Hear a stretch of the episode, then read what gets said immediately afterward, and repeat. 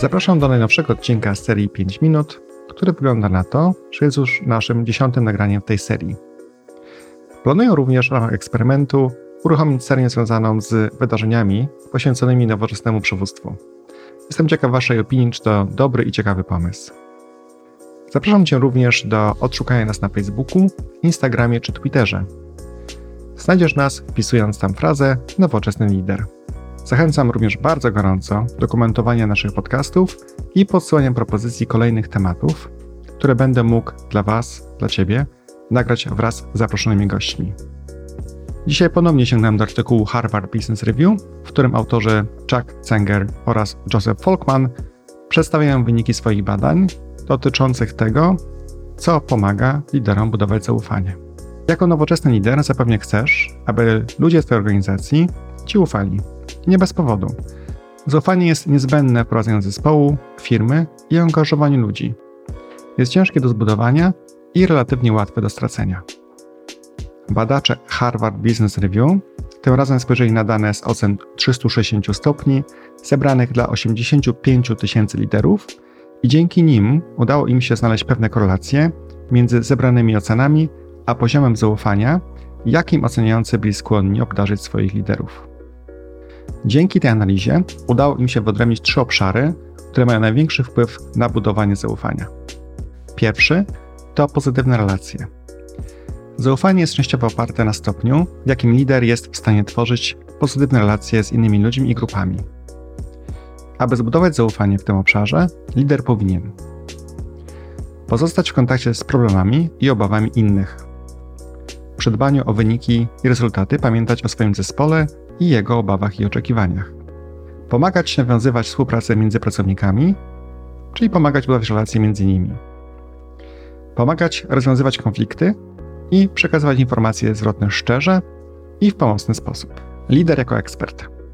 Kolejnym czynnikiem decydującym o tym, czy ludzie ufają liderowi, jest stopień, w jakim lider jest dobrze poinformowany i kompetentny. Liderzy muszą dobrze rozumieć techniczne aspekty pracy, a także mieć dogłębną wiedzę. To oznacza, korzystają z dobrych, wartościowych źródeł informacji przy podejmowaniu decyzji. Inni ufają ich pomysłom i opiniom.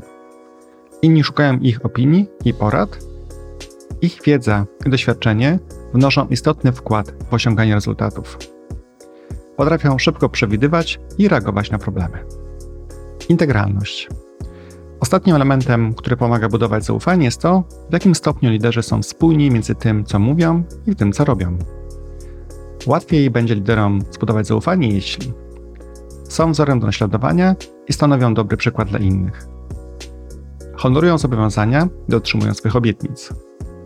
Są gotowi działać pomimo, iż muszą wykroczyć poza obszar ich odpowiedzialności, jeśli wymaga tego sytuacja i cel. Badacze chcieli zrozumieć, w jaki sposób te trzy elementy oddziałują na siebie, aby podnieść prawdopodobieństwo, że ludzie zaufają liderowi. Dla każdego elementu stworzyli trzy wskaźniki, a ponieważ dysponowali tak dużym zbiorem danych, eksperymentowali z tym, w jaki sposób wydajność każdego z wymiarów wpłynęła na ogólny wynik zaufania. W ich badaniu okazało się, że jeśli lider zdobył co najmniej 60% pozytywnych odpowiedzi we wszystkich trzech obszarach, ogólny wynik zaufania był na poziomie 80%. Porównali oni również wysokie wyniki, te powyżej 60% i niskie, poniżej 40%, aby zbadać wpływ trzech elementów na poziom zaufania. Zwróć uwagę, że te poziomy nie są ekstremalnie wysokie lub niskie. Zasadniczo są one 10% powyżej i poniżej normy.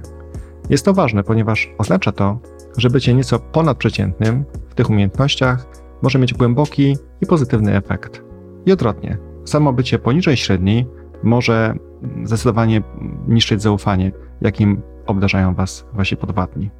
Stwierdzili również, że poziom zaufania jest silnie skorelowany z tym, jak ludzie oceniają ogólną skuteczność przywódczą lidera, czyli czy lider jest w stanie skutecznie prowadzić organizację do celu. Czy potrzebujesz wszystkich trzech elementów zaufania? Badacze zaciekawiło również, czy liderzy muszą posiadać umiejętności we wszystkich trzech wymienionych wyżej obszarach, aby budować wysoki poziom zaufania, i czy jeden z elementów mógł mieć większy wpływ na ranking zaufania niż inne. Aby to ocenić, stworzyli eksperyment, którym podzielili liderów na takich, którzy uzyskali wysokie i niskie poziomy ocen w każdym z tych trzech filarów, a następnie zmierzyli poziom zaufania. Intuicja może Ci podpowiadać, że najważniejszym elementem będzie spójność. Mówienie jednej rzeczy, robienie drugiej wydaje się być najbardziej szkodliwe dla zaufania w organizacji. Okazało się, iż analiza pokazała, iż niespójność ma oczywiście negatywny wpływ. Zaufanie obniżyło się około 17%, ale to budowanie relacji miało największy wpływ na to, jakim poziomem zaufania byli skłonni obdarzyć lidera ankietowani. W momencie, kiedy relacje były ocenione nisko, a pozostałe dwa obszary miały wysokie oceny, zaufanie spadało aż o 33%. Jeśli nie uda Ci się zbudować relacji lub relacja nigdy nie do końca się uformowała, to Twojemu zespołowi będzie bardzo trudno Ci zaufać. To, co również może zapamiętać z tego podcastu, to to, że masz prawdopodobnie jeden z trzech elementów rozwinięty lepiej niż inne. Zapewne uzyskasz dla niego lepszą ocenę w razie badania. Ponieważ badacze stwierdzili, że dla budowania zaufania ważne jest, aby być powyżej średniej we wszystkich trzech obszarach, prawdopodobnie warto poświęcić czas i skupić się na tym, w którym czujesz się najmniej komfortowo.